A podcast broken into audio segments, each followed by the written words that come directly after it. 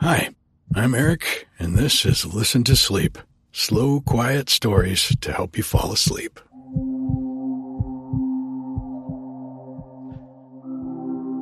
I hope you guys liked the meditation I put out as a bonus episode this week.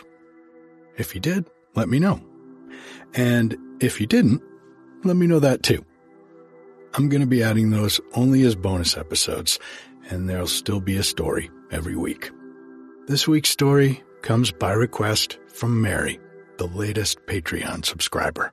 Thank you so much, Mary, for signing up for the Patreon. She sent me a message there saying that the fairy stories and the Viking stories are her favorites. So this week, we're going to continue in the Days of Giants, a book of Norse tales, with the story that comes after the dwarf's gifts. The Patreon is a great way to make a request. You can also email me at eric, E-R-I-K, at listentosleep.com.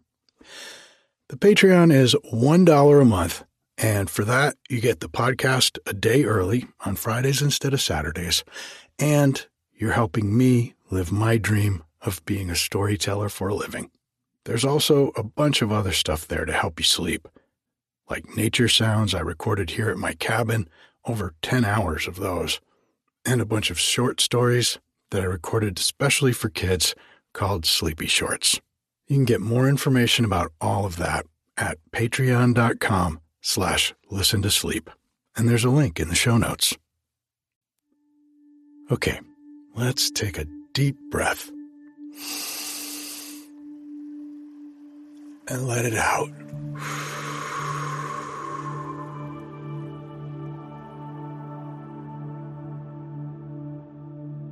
Feel yourself lying in your bed. Do you feel where the mattress is touching your back or your side? Just allow yourself to feel what it feels like to be letting go of the day and here in bed, ready to go to sleep.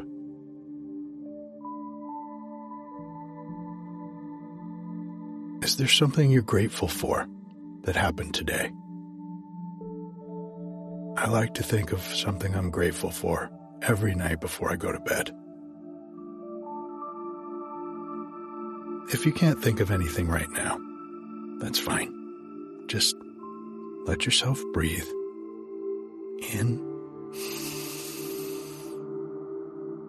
and out.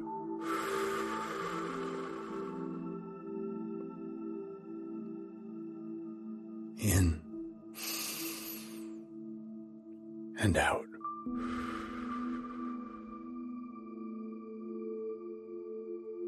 As you're breathing and listening to the story,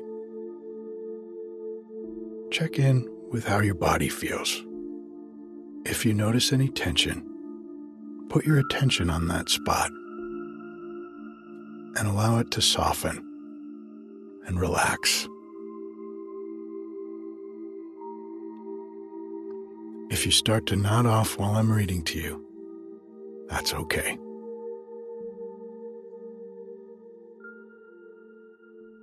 Loki's Children. Red Loki, the wickedest of all the Aesir, had done something of which he was very much ashamed.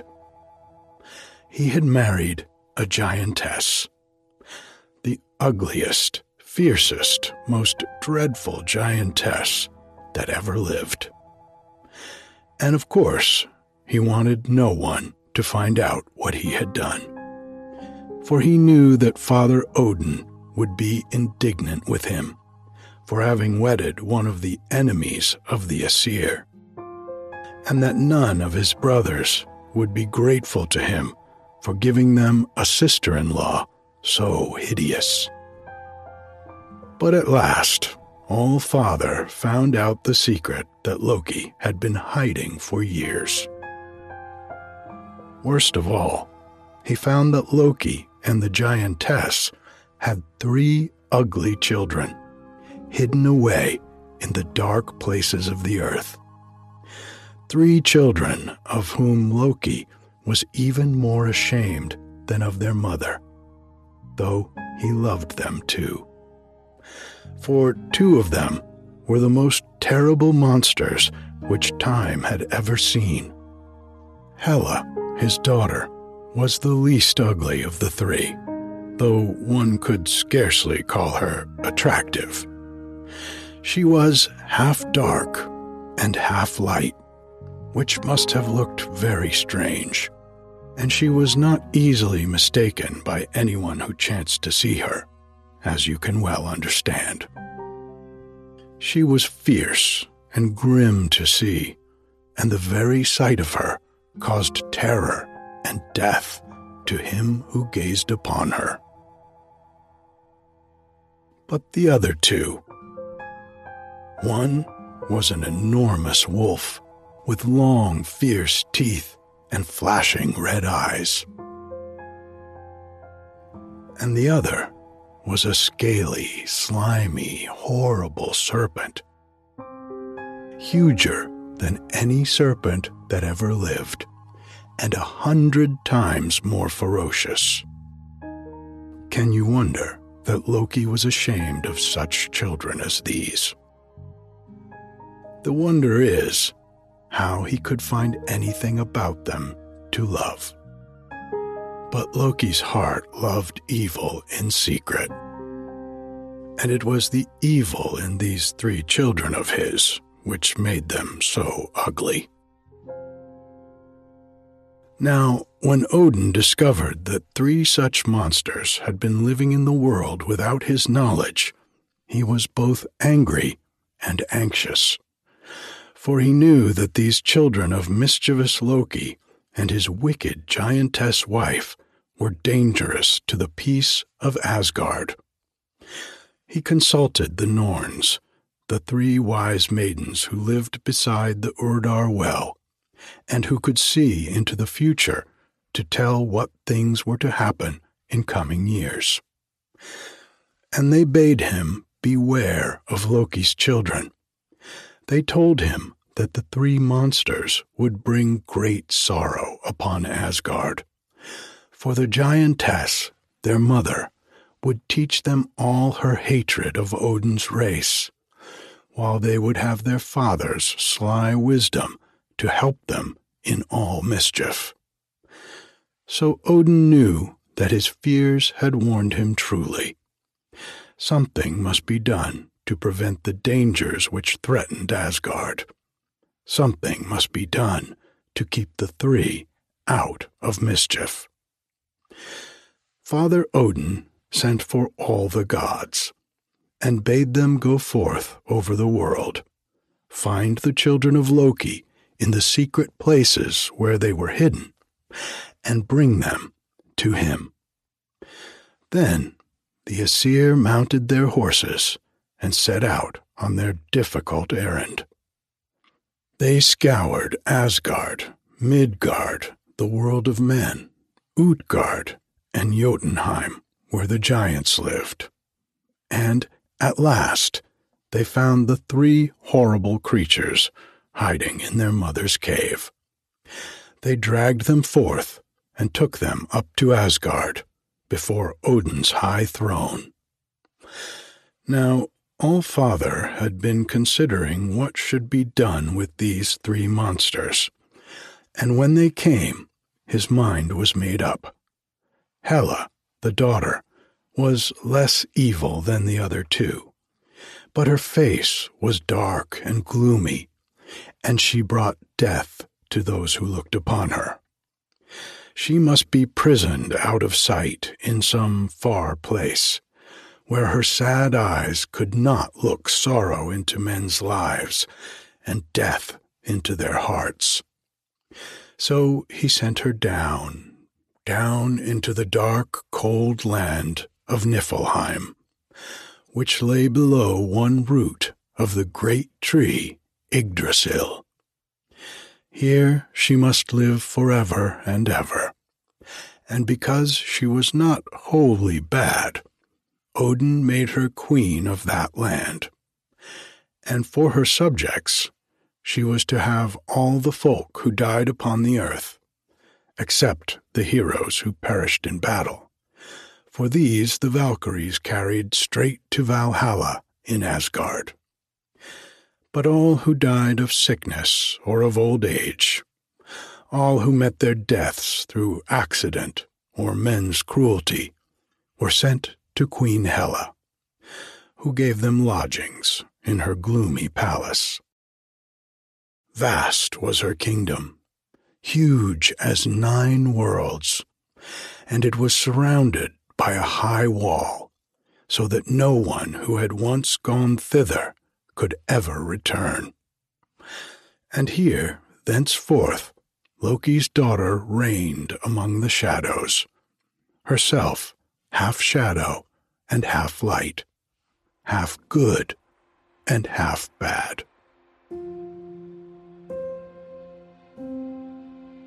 But the Midgard serpent was a more dangerous beast even than death. Odin frowned when he looked upon this monster writhing before his throne. He seized the scaly length in his mighty arms and hurled it forth over the wall of Asgard. Down, down went the great serpent, twisting and twirling as he fell, while all the sky was black with the smoke from his nostrils, and the sound of his hissing made every creature tremble. Down, down he fell with a great splash into the deep ocean which surrounded the world.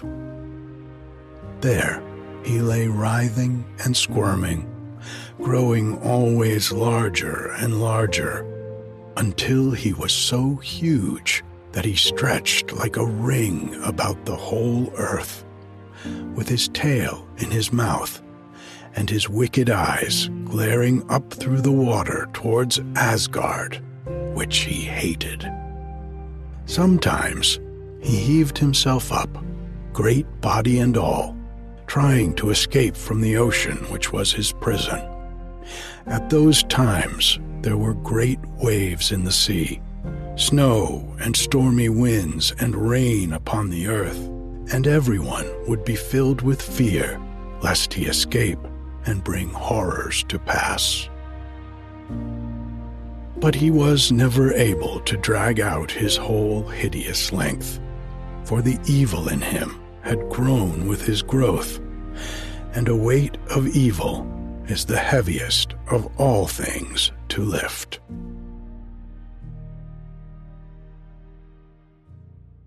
The third monster was the Fenris wolf, and this was the most dreadful of the three.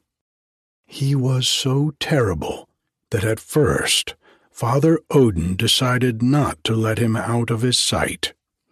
He lived in Asgard then, among the Aesir. Only Tyr the Brave had courage enough to give him food. Day by day, he grew huger and huger, fiercer and fiercer.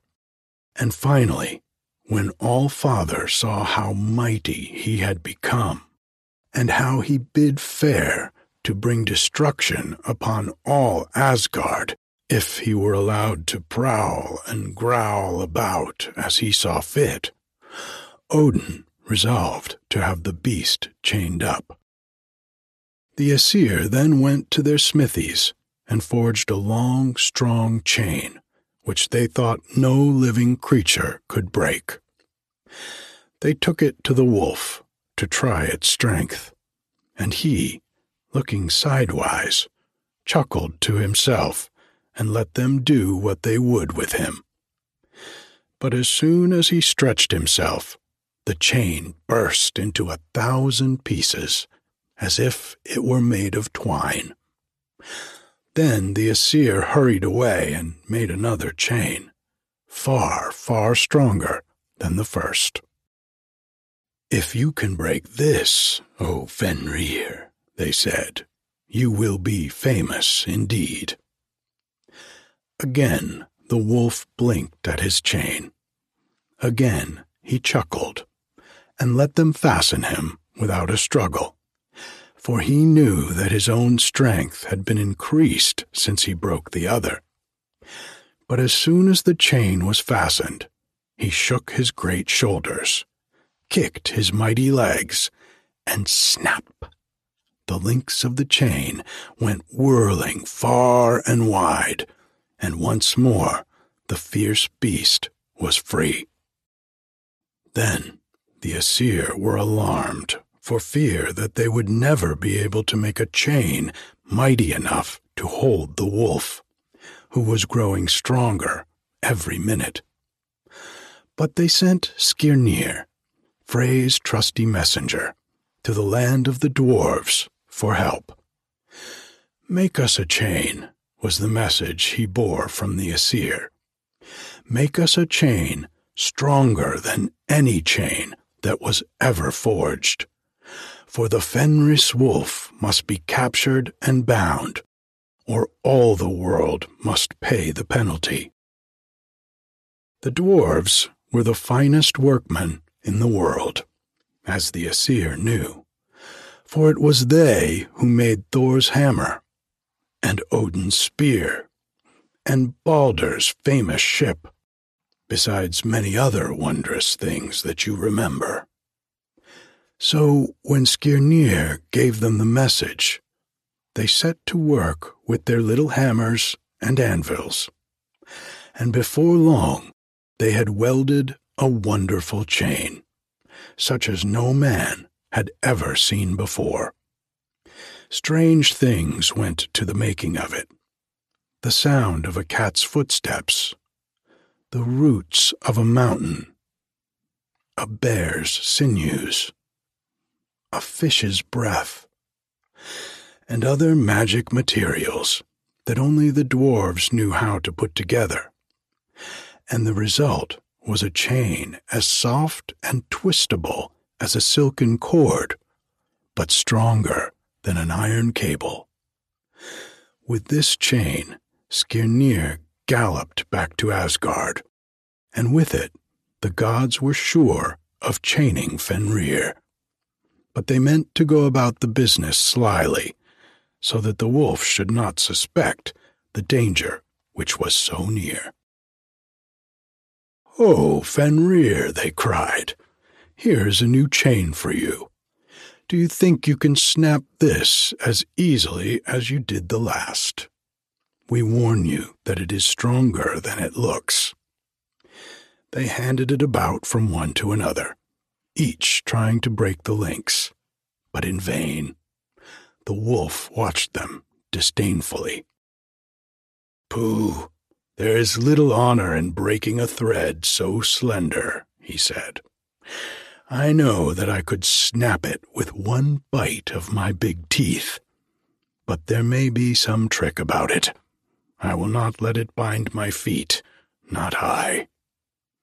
Oh, cried the Aesir, he is afraid. He fears that we shall bind him in cords that he cannot loose. But see how slender the chain is. Surely, if you could burst the chain of iron, O Fenrir, you could break this far more easily. Still, the wolf shook his head and refused to let them fasten him, suspecting some trick. But even if you find that you cannot break our chain, they said, you need not be afraid. We shall set you free again. Set me free, growled the wolf. Yes, you will set me free, at the end of the world, not before. I know your ways, O Aesir, and if you are able to bind me so fast that I cannot free myself, I shall wait long to have the chain made loose. But no one shall call me coward. If one of you will place his hand in my mouth and hold it there while the others bind me, I will let the chain be fastened. The gods looked at one another, their mouths drooping. Who would do this thing and bear the fury of the angry wolf when he should find himself tricked and captured? Yet this was their only chance to bind the monster and protect Asgard from danger. At last, bold Tyr stepped forward, the bravest of all the Aesir. Open your mouth, Fenrir, he cried with a laugh. I will pledge my hand to the trial. Then the wolf yawned his great jaws, and Tyr thrust in his good right hand, knowing full well that he was to lose it in the game. The Aesir stepped up with the dwarf's magic chain, and Fenrir let them fasten it about his feet. But when the bonds were drawn tight, he began to struggle, and the more he tugged, the tighter drew the chain so that he soon saw himself to be entrapped. Then how he writhed and kicked, howled and growled in his terrible rage. How the heavens trembled and the earth shook below. The Aesir began to laugh to see him so helpless. All except Tyr, for at the first sound of laughter, the wolf shut his great mouth with a click, and poor brave Tyr had lost the right hand which had done so many heroic deeds in battle, and which would never again wave sword before the warriors whom he loved and would help to win the victory. But great was the honor which he had won that day, for without his generous deed, the Fenris wolf could never have been captured. And now, the monster was safely secured by the strong chain which the dwarfs had made, and all his struggles to be free were in vain, for they only bound the silken rope all the tighter. The Aesir took one end of the chain and fastened it through a big rock, which they planted far down in the earth as far as they could drive it with a huge hammer of stone. Into the wolf's great mouth they thrust a sword crosswise, so that the hilt pierced his lower jaw, while the point stuck through the upper one. And there in the heart of the world he lay howling and growling, but quite unable to move. Only the foam which dripped from his angry jaws trickled away and over the earth until it formed a mighty river. From his wicked mouth also came smoke and fire, and the sound of his horrible growls. And when men hear this and see this, they run away as fast as they can, for they know danger still lurks near where the Fenris wolf lies chained in the depths of the earth, and here he will lie until Ragnarok, until the end of all things. Good night.